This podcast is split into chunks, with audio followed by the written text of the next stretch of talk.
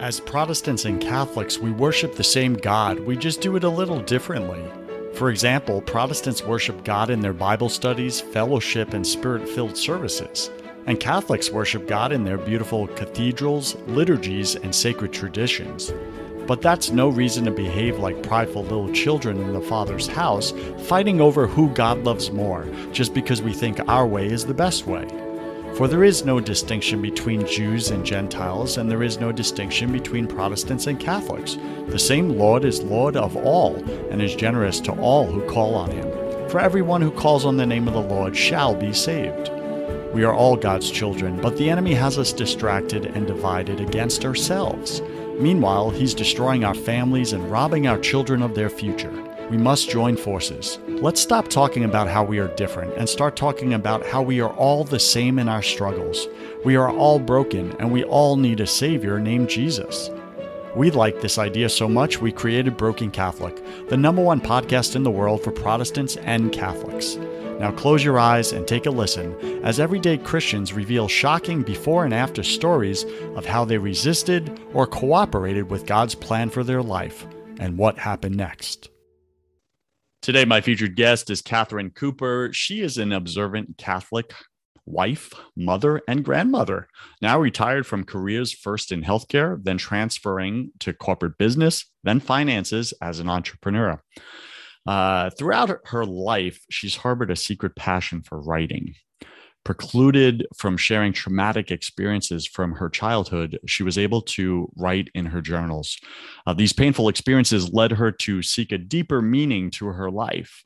Starting in her early 20s, she began with what she termed the quest, a 20 year search for truth, God's truth.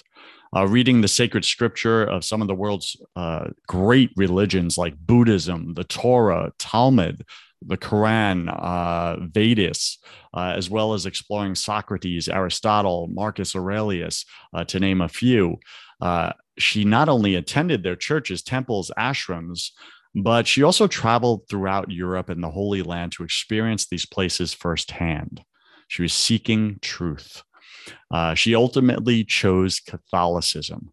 Now, for all my Protestant listeners out there, you're asking, why would you do that? Why? right? I got asked at the dinner table last week by a uh, soon, well, he's trying to be a family member. He's dating one of my sister in laws. And uh, he's like, and he's a Protestant guy. And he's like, Joseph, I got to ask, like, why are you staying Catholic? Like, I don't get it. Like, you're a smart guy. Why would you do that with everything the Catholic Church is blah, blah, blah? And I'm like, listen, you're basing that on all the assumptions you have about what you think the Catholic Church is, not what the Catholic Church actually is or what they teach.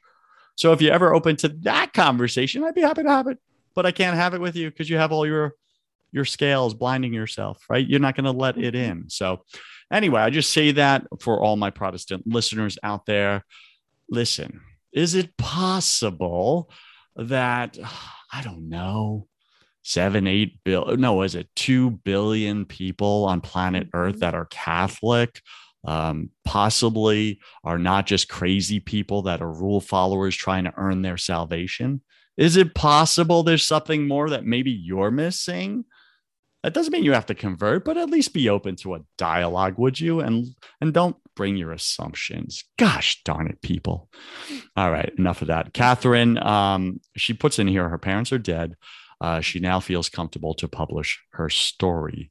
So we're going to get into uh, God's story that he's been telling through Katherine's life.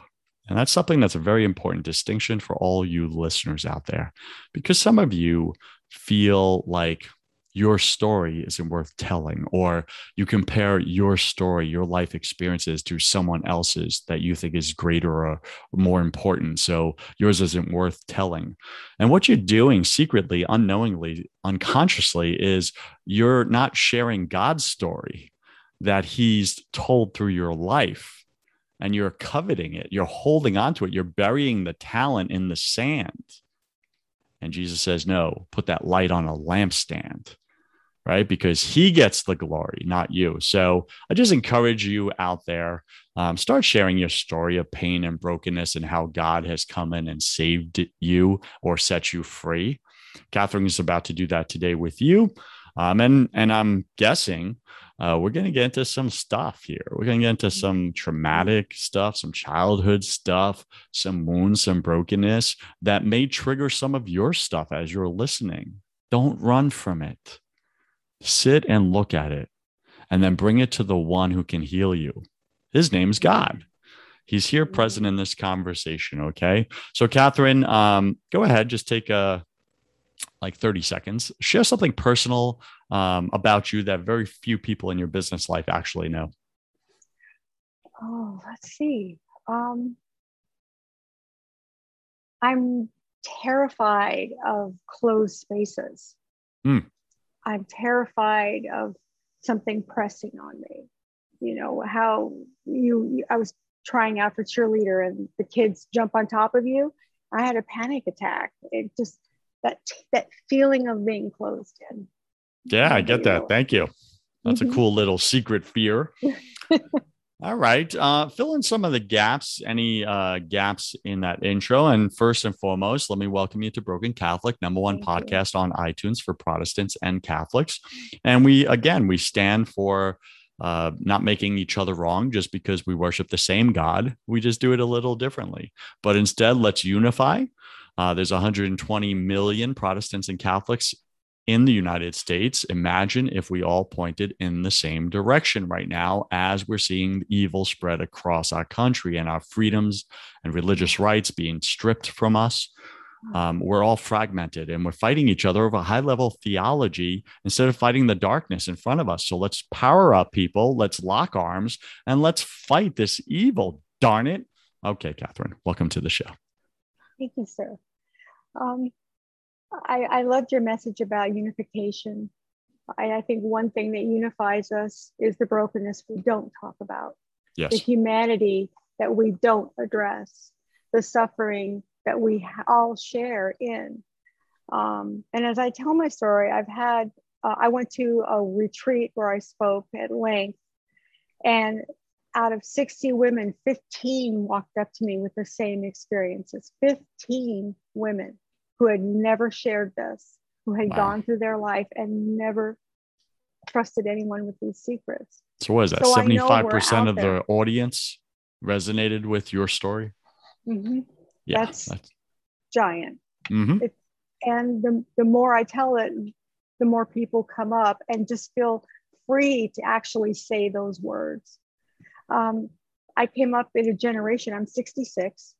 I came up in a generation where it was still not being reported.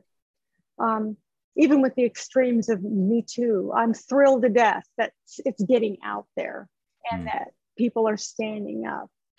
Um, so, what are we speaking of specifically? We are speaking of um, early onset. I was five years old, uh, child sexual abuse, uh, child physical abuse, child emotional abuse. Um, it started when I was five. My father climbing into my bunk bed. I was in the low bunk bed. My baby sister was above. And she knew about it. It scared her. Um, this went on, I was five. When I was 10, it had gone on for five years. Um, my father gave me a disease. I had to be treated. Um, and when I would come to school with bloody legs or a bruised face or swollen lips or something. Nobody reported it. Mm. There were three notes in my childhood experience that went home and my mother just threw them away. She knew what was happening and she tacitly agreed to it. She Katherine, walk me it. through that for a second, okay? Because you're a mother and a grandmother. Mm-hmm. What do you think was going on in your mother's mind where she um, is aware that her daughter is being raped um, by her husband and her daughter's father, um, and she does not do anything about it. What what would keep her from doing that as a mother? Discovering the answer to that question was a big step forward in my healing. It turns out that in my mother's family, I was the third generation of girls molested. Mm. My mother was molested when she was eight years old. And when these issues are undetected, you experience a sort of PTSD. You're in your body, but it's not the adult you responding. You go right to the child and it's shut it down. Don't talk about it. It's not safe. And she just didn't protect me. No, her mother, my grandmother, my beloved grandmother, um, took her out of that house as soon as she heard about it, got her away, and never went back. My mm. mother did not do that. My mother was terrified of my father's anger. He was very violent. And at least when he visited my bunk bed, he didn't hit us. Mm. Um, he mostly hit the two of us girls. He never hit her, but she was terrified of him, just blindly terrified of him. When yeah. he would come out swinging, she'd run to the bedroom and lock the door and leave us out there and I guess that makes sense, right? Because she got triggered. The her the little mm-hmm. girl version of her got triggered from her childhood experience, and then she has her own panic attack, and she runs. Fight or flight kicks in. Could you imagine the guilt and shame she carried for all those years? She had five su- serious suicide attempts. Yeah, five.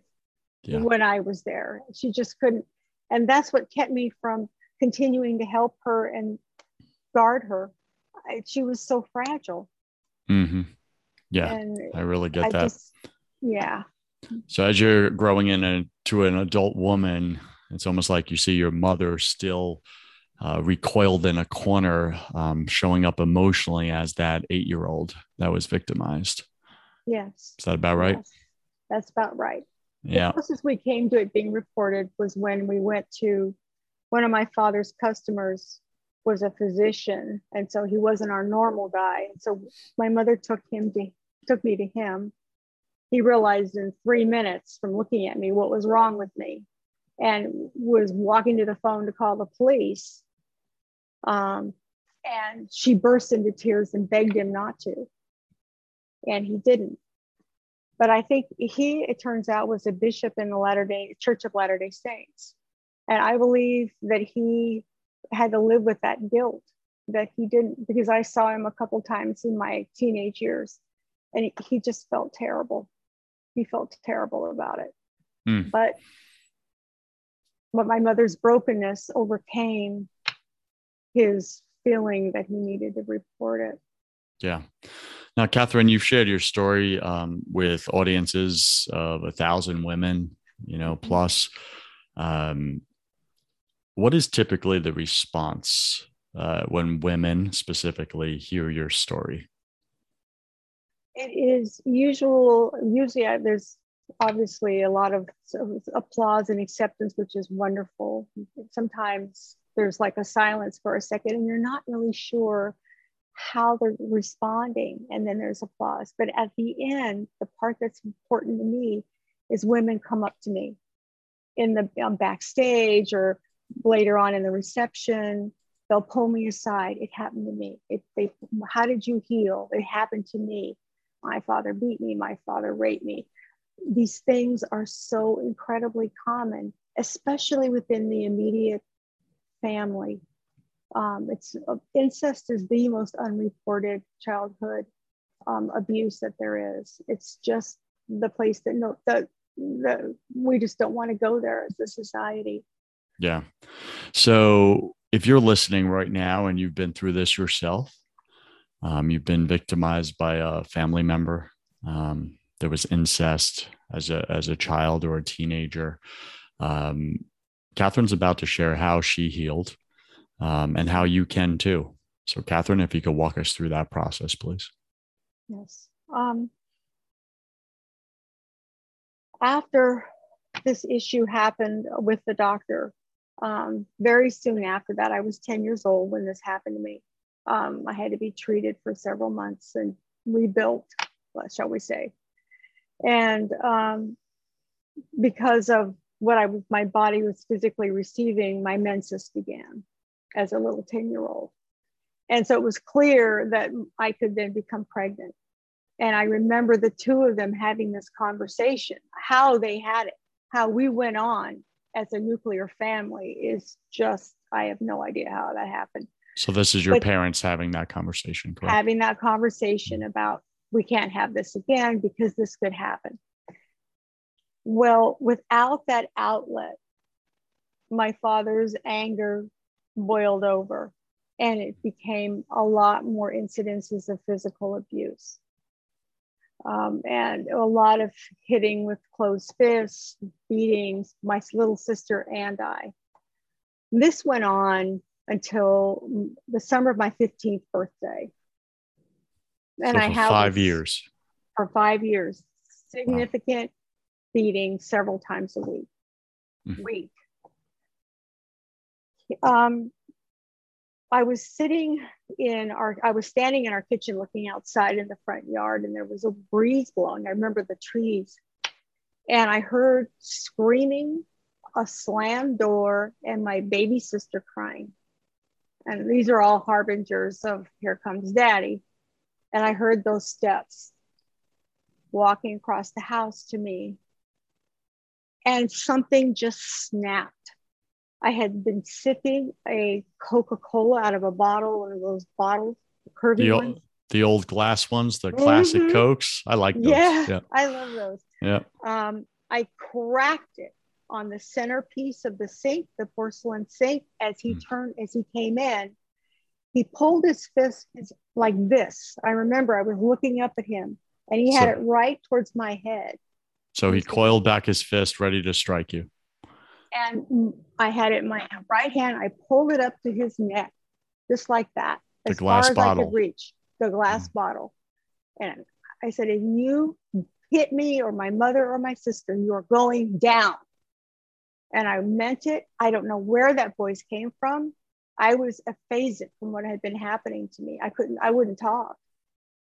And he he just stood there, just in the air like this for a solid minute, staring at me, and I stared right back at him. After a minute, he lowered his fist, he turned around, and he walked out, and he never hit us again. He never did. Wow. Now he that, that was very powerful moment. It, Yeah. but here's what happened to me. I did a 180. I became the very thing I was afraid of. My anger for those years of being so beaten up and persecuted and raped continually just exploded. I would get mad at the tiniest thing. And this went on for years. It destroyed my marriage to my daughter's father. We split up after a year and a half. Now, he had his issues, and I appreciate that. But I'm talking about me and what I'm responsible for. And it was that anger, that pain, that hurt from those incidences that I didn't deal with that just it comes out.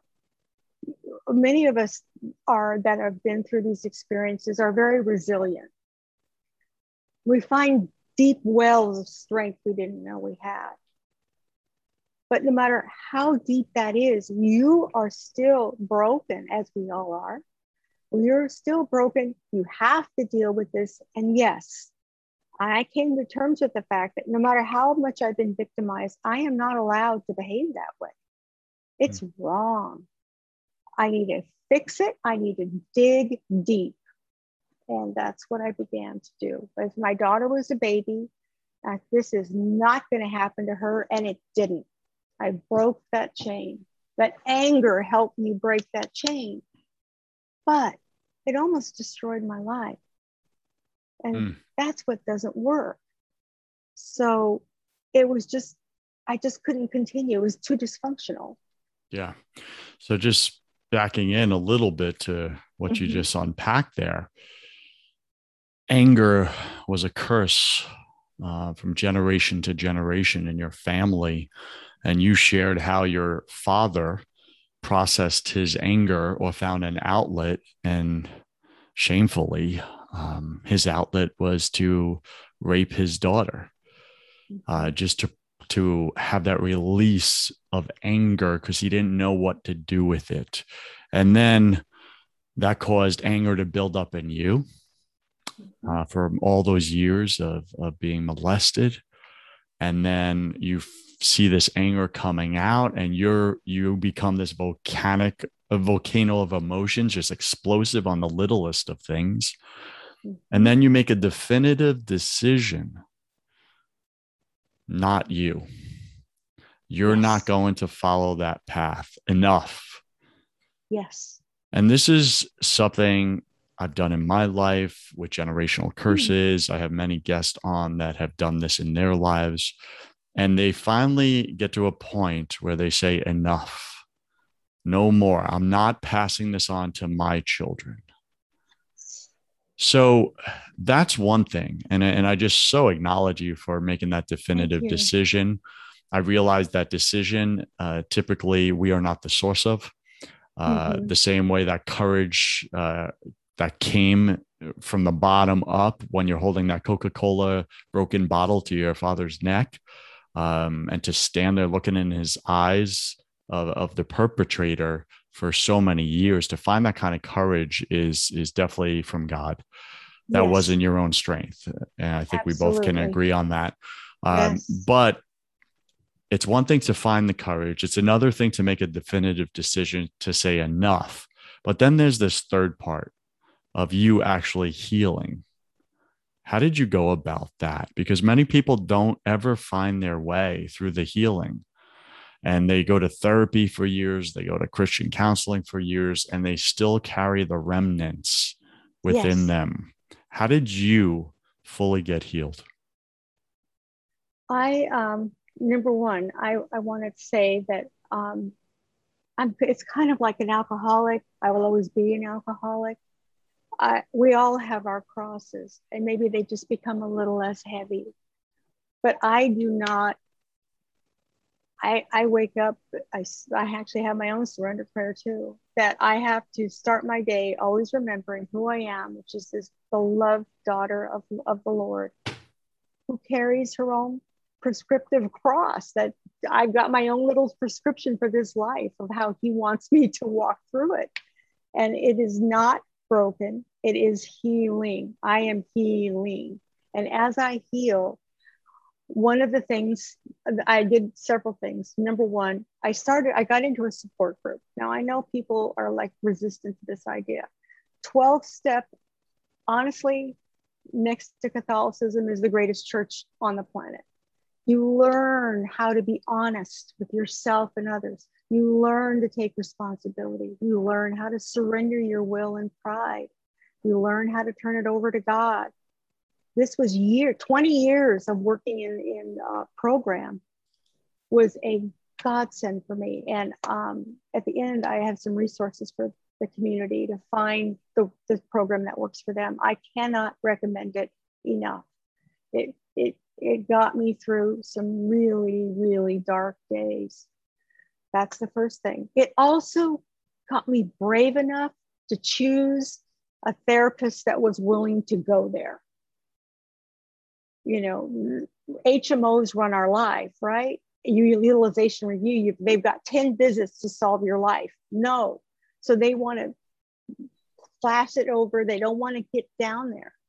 I, I was brave enough to say, no, I'm sorry, you've been very helpful, but I need to find someone that's going to go there with me.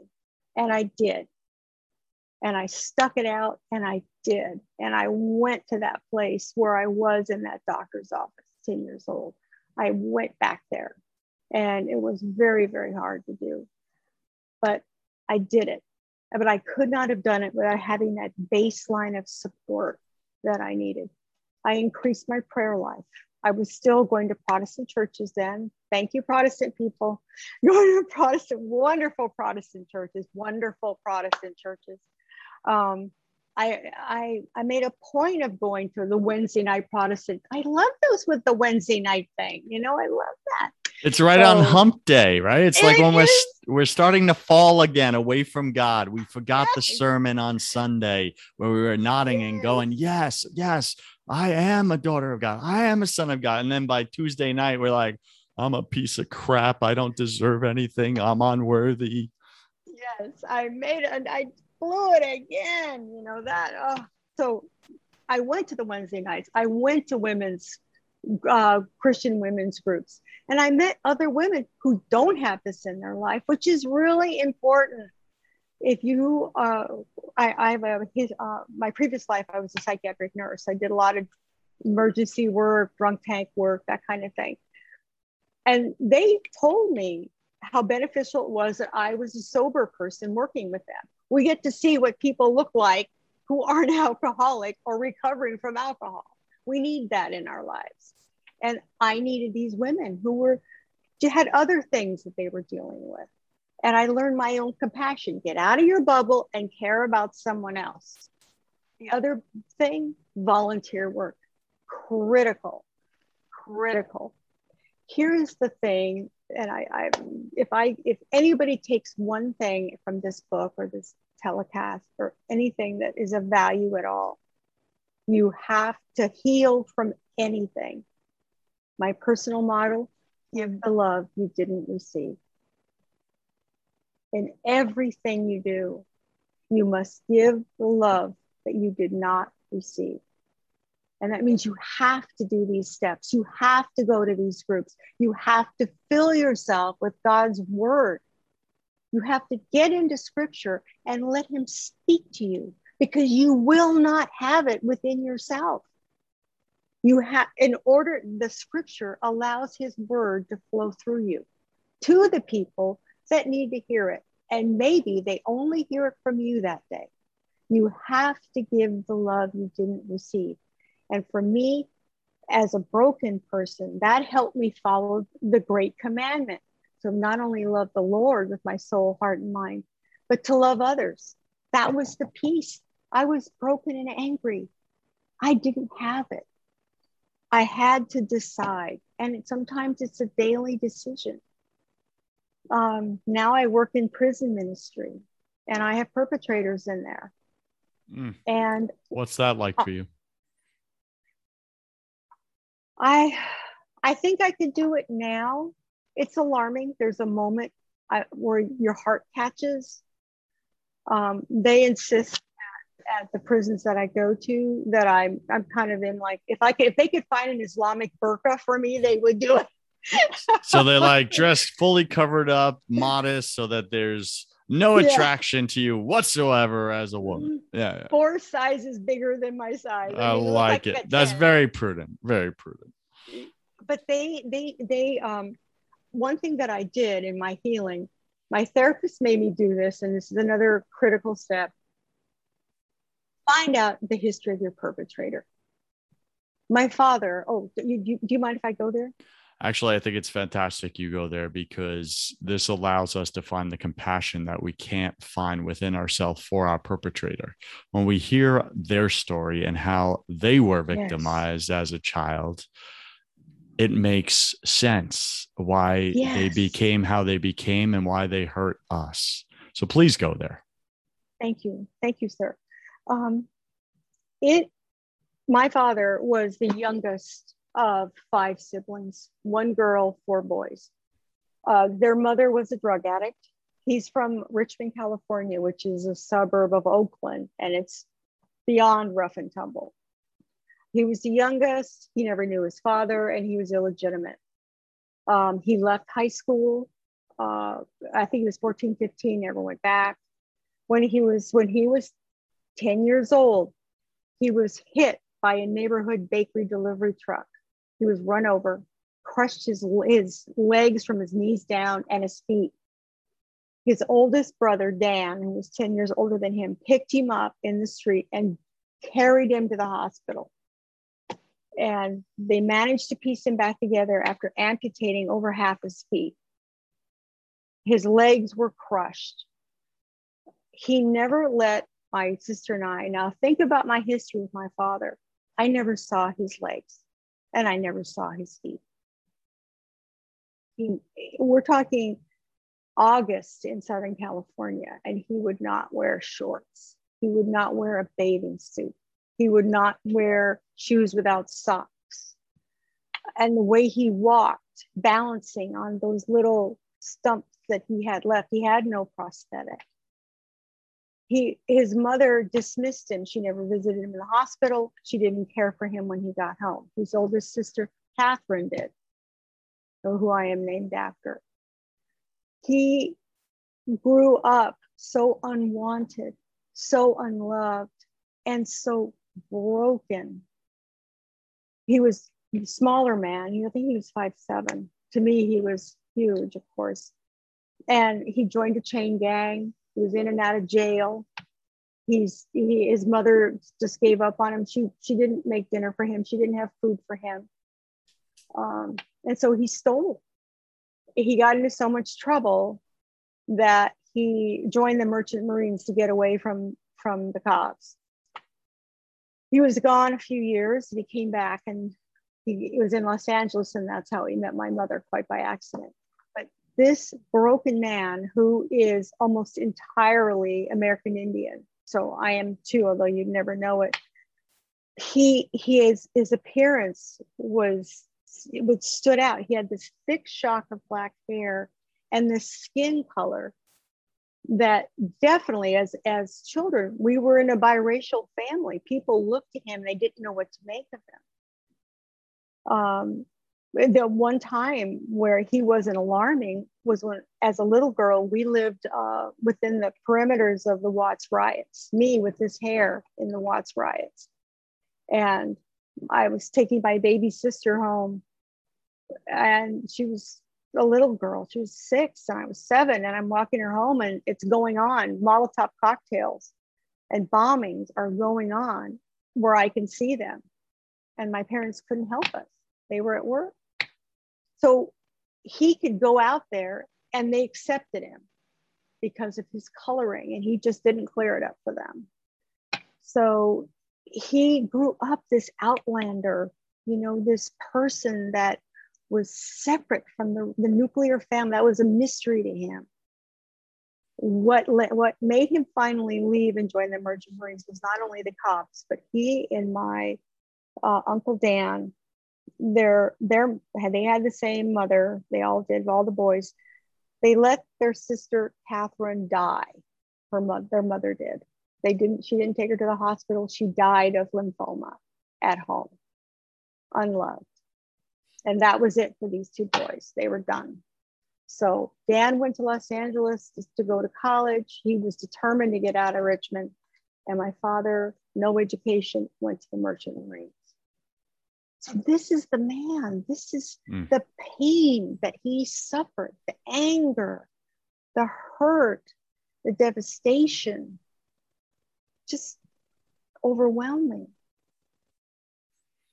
Katherine, thank you for sharing that if you're listening right now, maybe when we started the show, you were very angry at Katherine's father for how he hurt her so much and took his anger out on her when she was a child.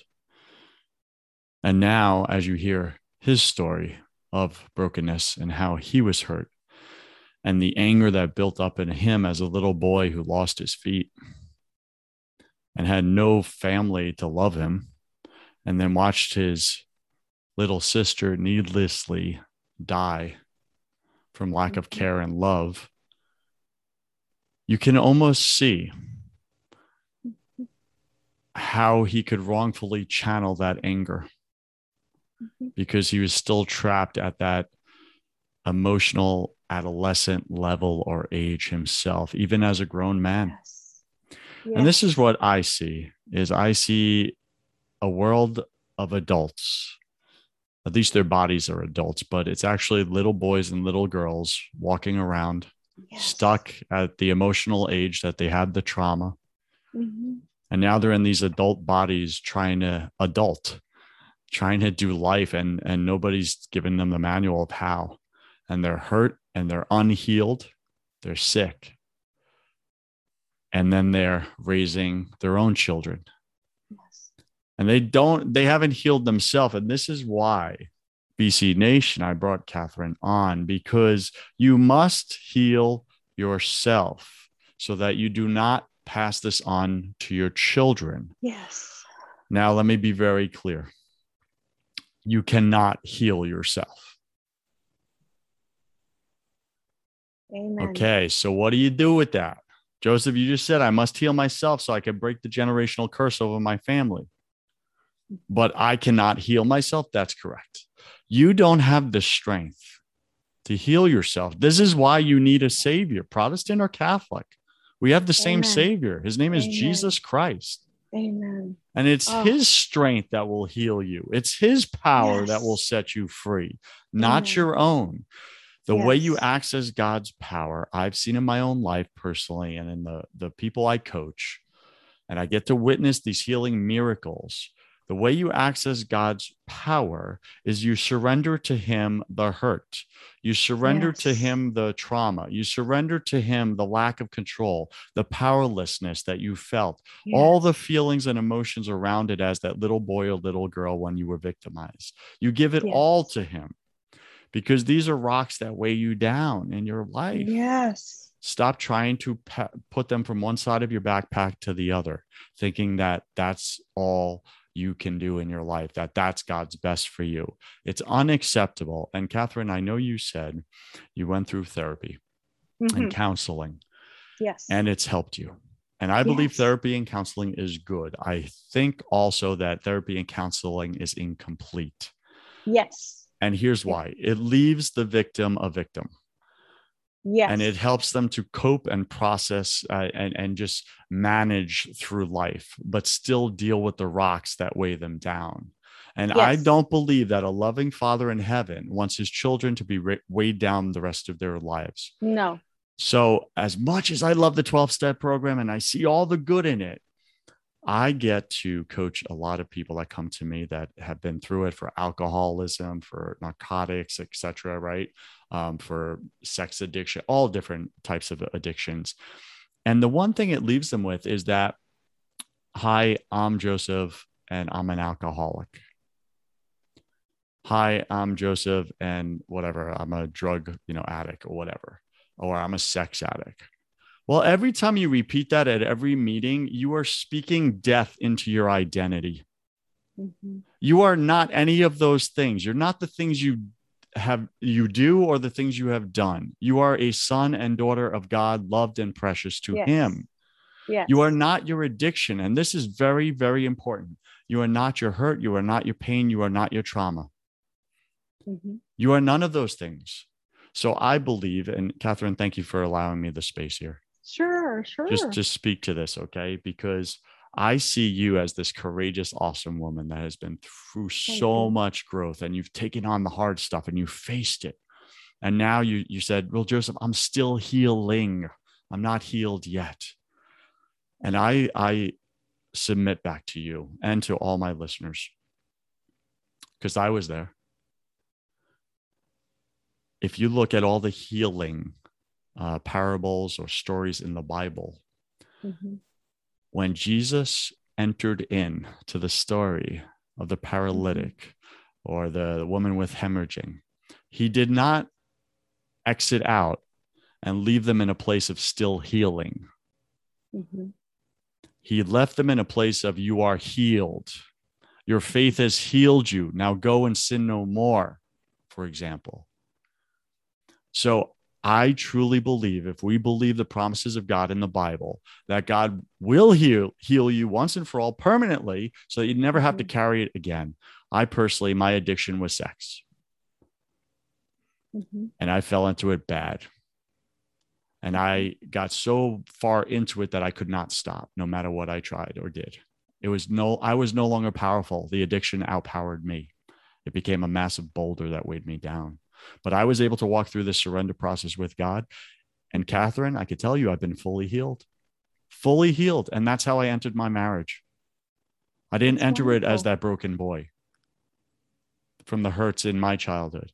I entered it healed. And I could say this with certainty for every listener listening God will heal you and set you free permanently. And Katherine, you as well. Please, um, what shows up for you? Because I didn't want to go off on a rant like that, Oh, but I no, do want to put God's complete truth in there. That therapy and counseling is good, but it's also Mhm. man made. And God's power will heal us. I um I gave you what I did chronologically. Oh, perfect. Keep Um, going. Yeah, and so the biggest step was the quest and searching for truth and searching for God's word. Now, I didn't grow up with anything in particular. I did have an experience where Jesus intervened in my life during one of these episodes with my father. Hmm. I was in a the bunk bed and um, he was there with me.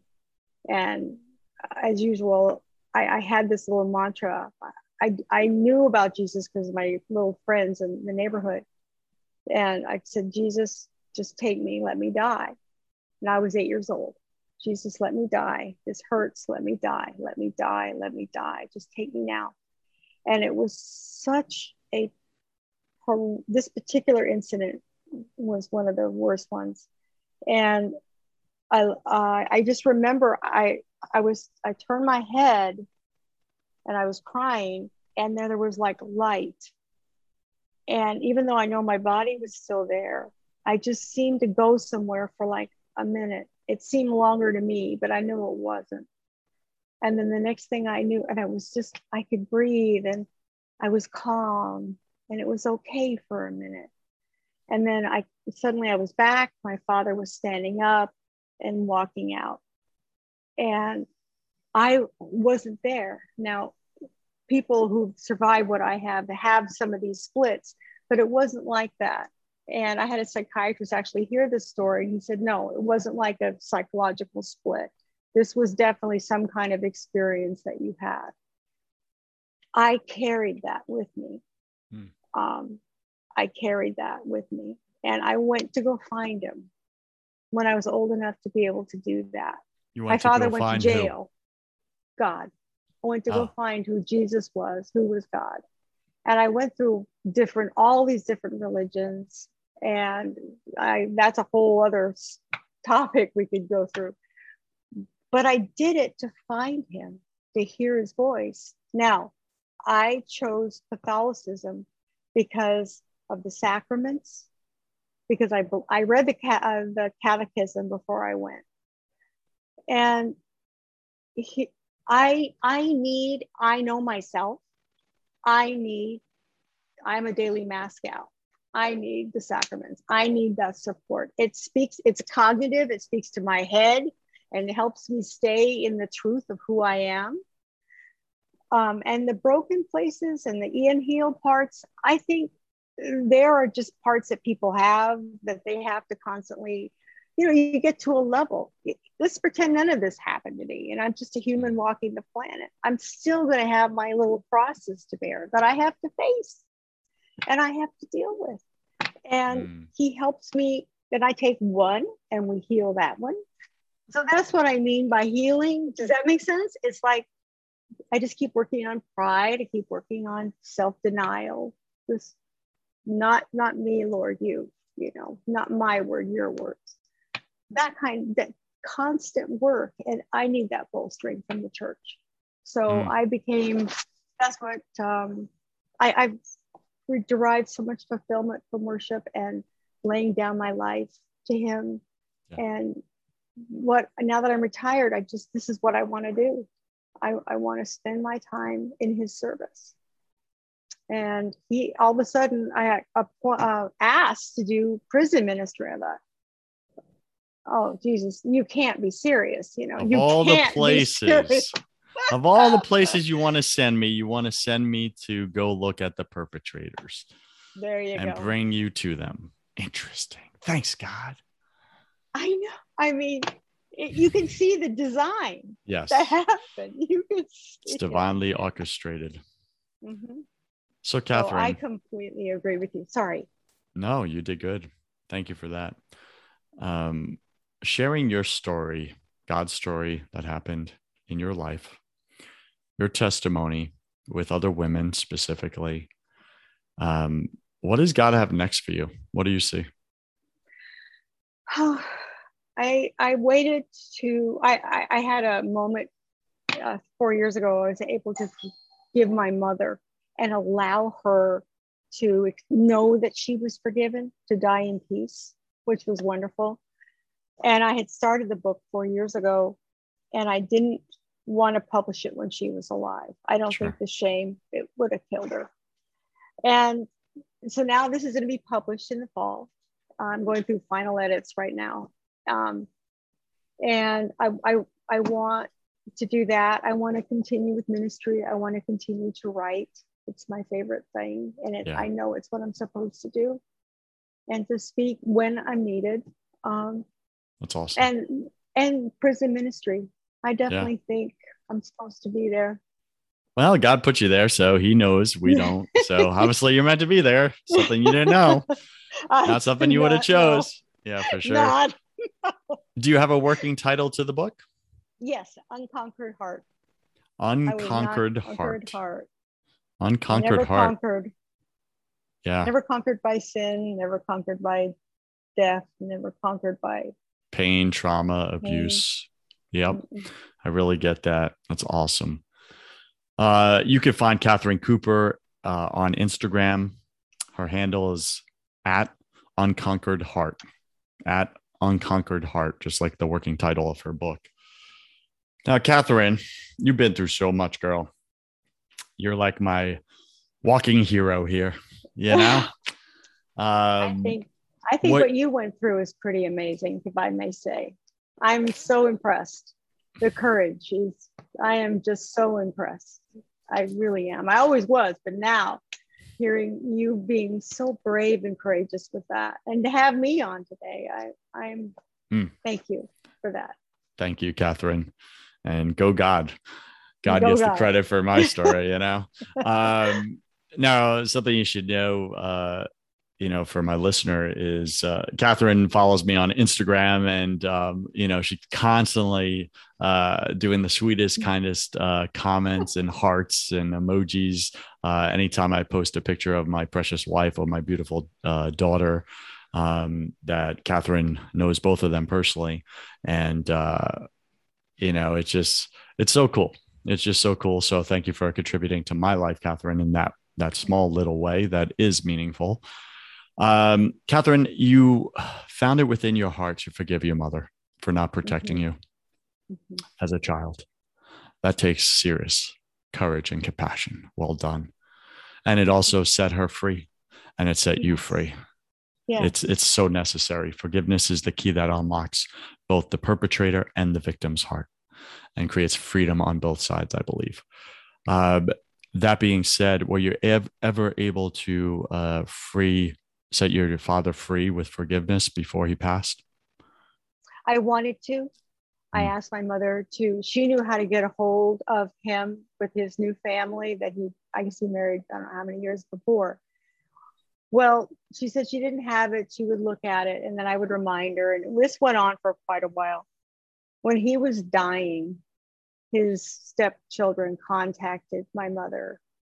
She hid it from me and mm-hmm. a year later i heard and and it took me a while to forgive her for that yeah that that was I just well he didn't deserve to to to see what you've accomplished and i said yes he did yes and so did i and that mm. could have been a moment that yeah. we could have cleansed this Right. You know, it isn't just that the abuse didn't happen with my daughter. You've got to take the healing full circle. Yes, you do. It's got to get cleaned up. And um, so I didn't, I, I had a hard time talking to her for about a year and a half. It took yeah, me a while. Yeah. I mean, when someone steals the opportunity for you to go and create forgiveness with your perpetrator, and you don't even get that chance before they pass on into the next world and and set them free. Oh, oh man, that yeah, I get that. Um, so much there. So BC Nation, uh, if you've been hurt, just know uh, that in order to be fully healed, completely healed the way God uh, ordains it, forgiveness is the key. Uh, it must involve the person, you setting them free by forgiving them, uh, by forgiving yourself, um, and uh, asking God uh, you know, forgiving God, you know, because sometimes we blame him for not Mhm. protecting us, Absolutely. right? For allowing it. So there has to be this triune forgiveness and then complete Mhm. happen, uh, complete healing happens and you move forward with your life. It's fantastic.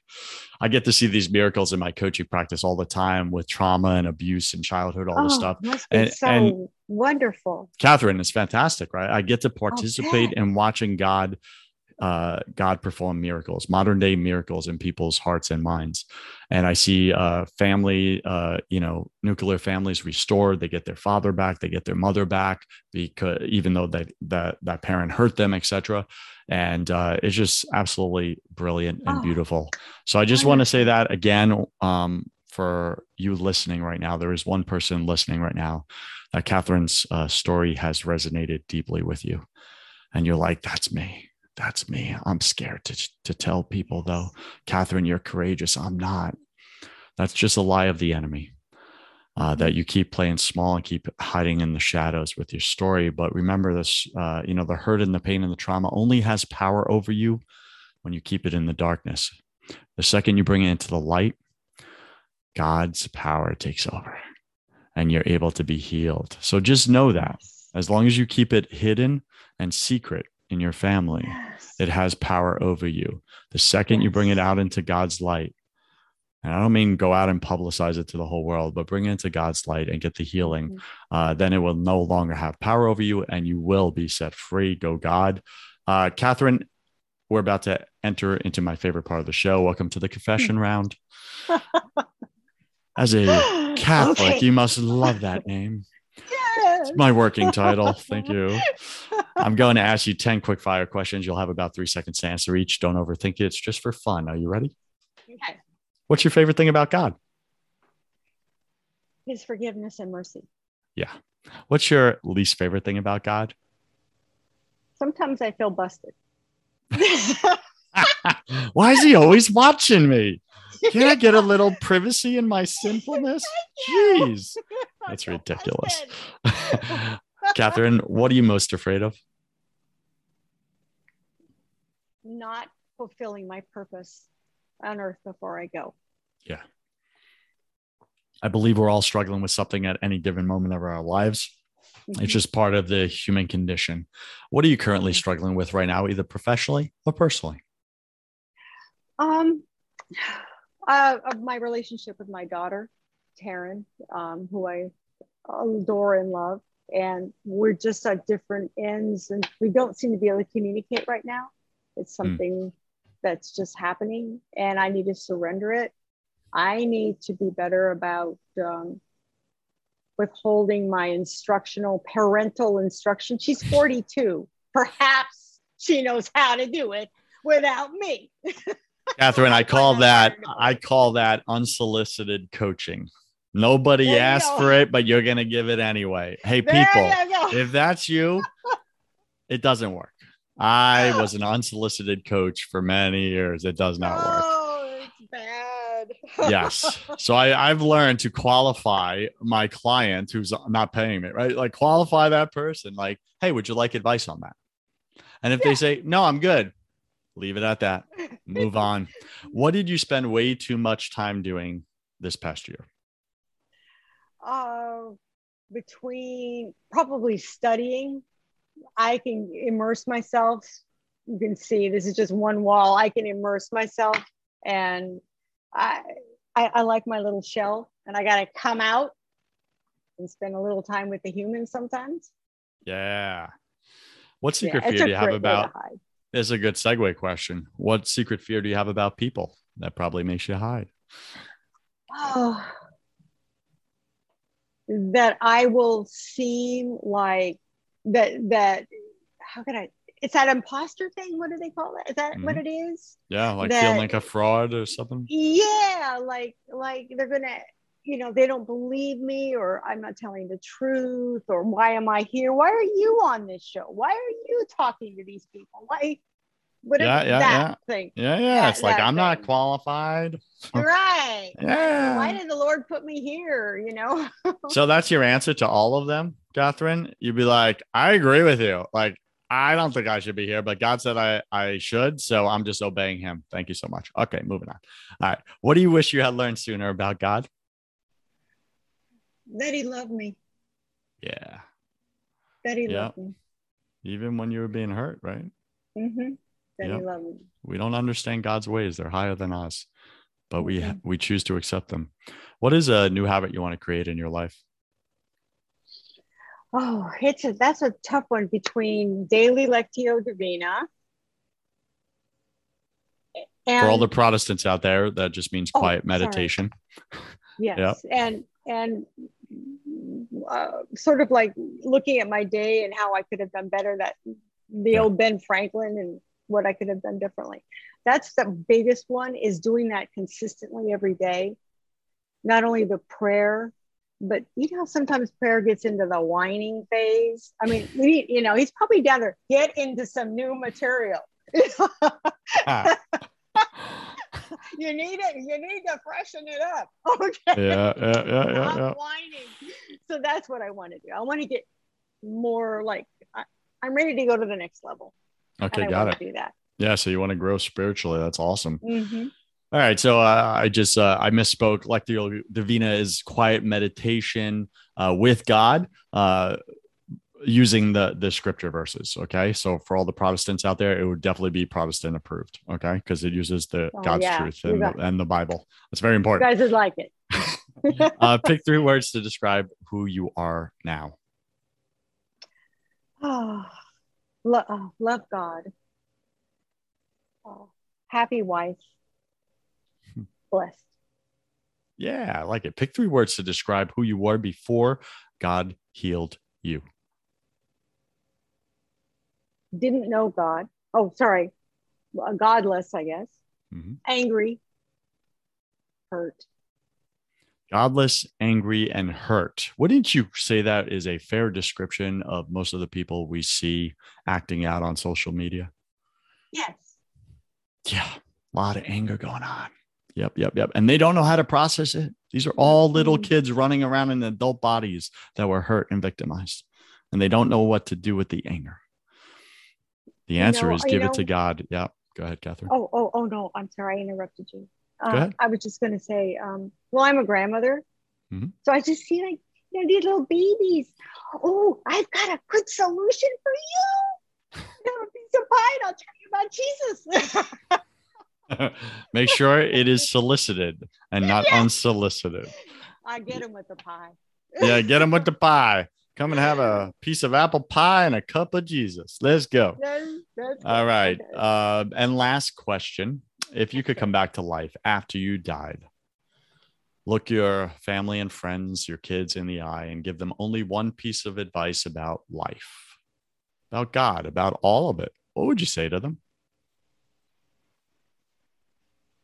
Pray to God and listen. Pray to Everything God and know. listen. Listen. Just That's it. listen. Yeah. Yep.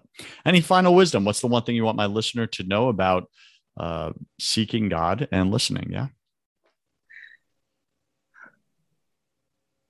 At some point, you're going to be there. You're going to be on your knees. It's a great place to be.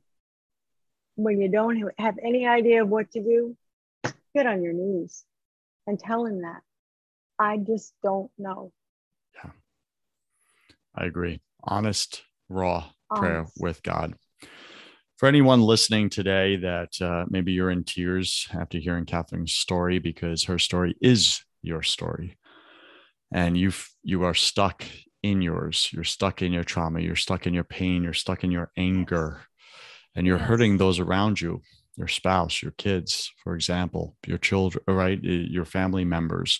If you're stuck in there, but you want to be set free, you want to be fully healed, you're tired of just talking about your uh, trauma and pain and problems. You actually want it gone once and for all permanently, and you want God to do that. Uh, you, I might be your coach. Uh, I might be right. I'm not saying I will be. Um, I will qualify you and see if you're ready. I work with a very select amount of people. I have a few spots open uh, in my calendar this month. If that is something of interest to you and you'd like to jump on a call and we'll talk about uh, some of what you've been through, your story. I'll give you 30 minutes of my time at no charge. Um, and then by the end of the call, we, you and I will make a decision if we're meant to work together or not. And either is fine. So if that's of interest, go to blowuprocks.com, blowuprocks.com. If you want to blow up the rocks in your life or from your past, the lies you believe about yourself, about others, about God, you want them gone. You want a beautiful, blessed, abundant life of God. Go to blowuprocks.com. Would you already take action?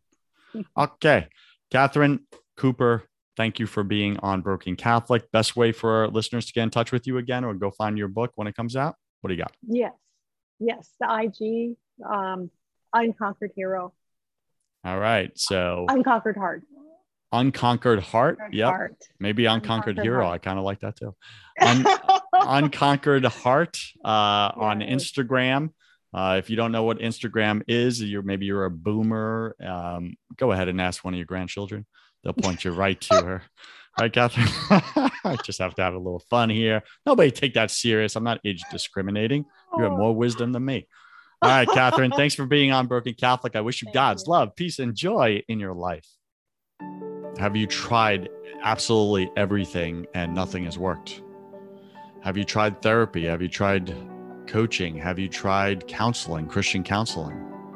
Nothing's worked for you, for your spouse. You just want better communication. When you wake up, do you feel like you want to crawl under a rock in the morning time? Is your brain so scattered and foggy at this point that you're not following through with things? You're not keeping your word in the matter. You're letting people down, maybe your own spouse or kids. Do you have way too much on your plate and you're getting more and more frustrated, which is turning into anger? Are you battling addictions right now? Are you an amped up or frantic person with a lot of anxiety and you're off and on of bipolar and depression medicines? If any of these you connect with, then what I do is specifically this I do not do therapy, I do not do counseling. Those are for people that want to talk about their problems or learn different ways to cope and manage their problems. I don't do that. Reach out to me if you want to get rid of your problems permanently. Like, be done with the addiction, be done with the medications, be done with the escaping your life because you just feel so powerless in it. If you want those results and you want peace, it's what we all want. We're all chasing it. We had it as kids, we lost it. Life beat the crap out of us.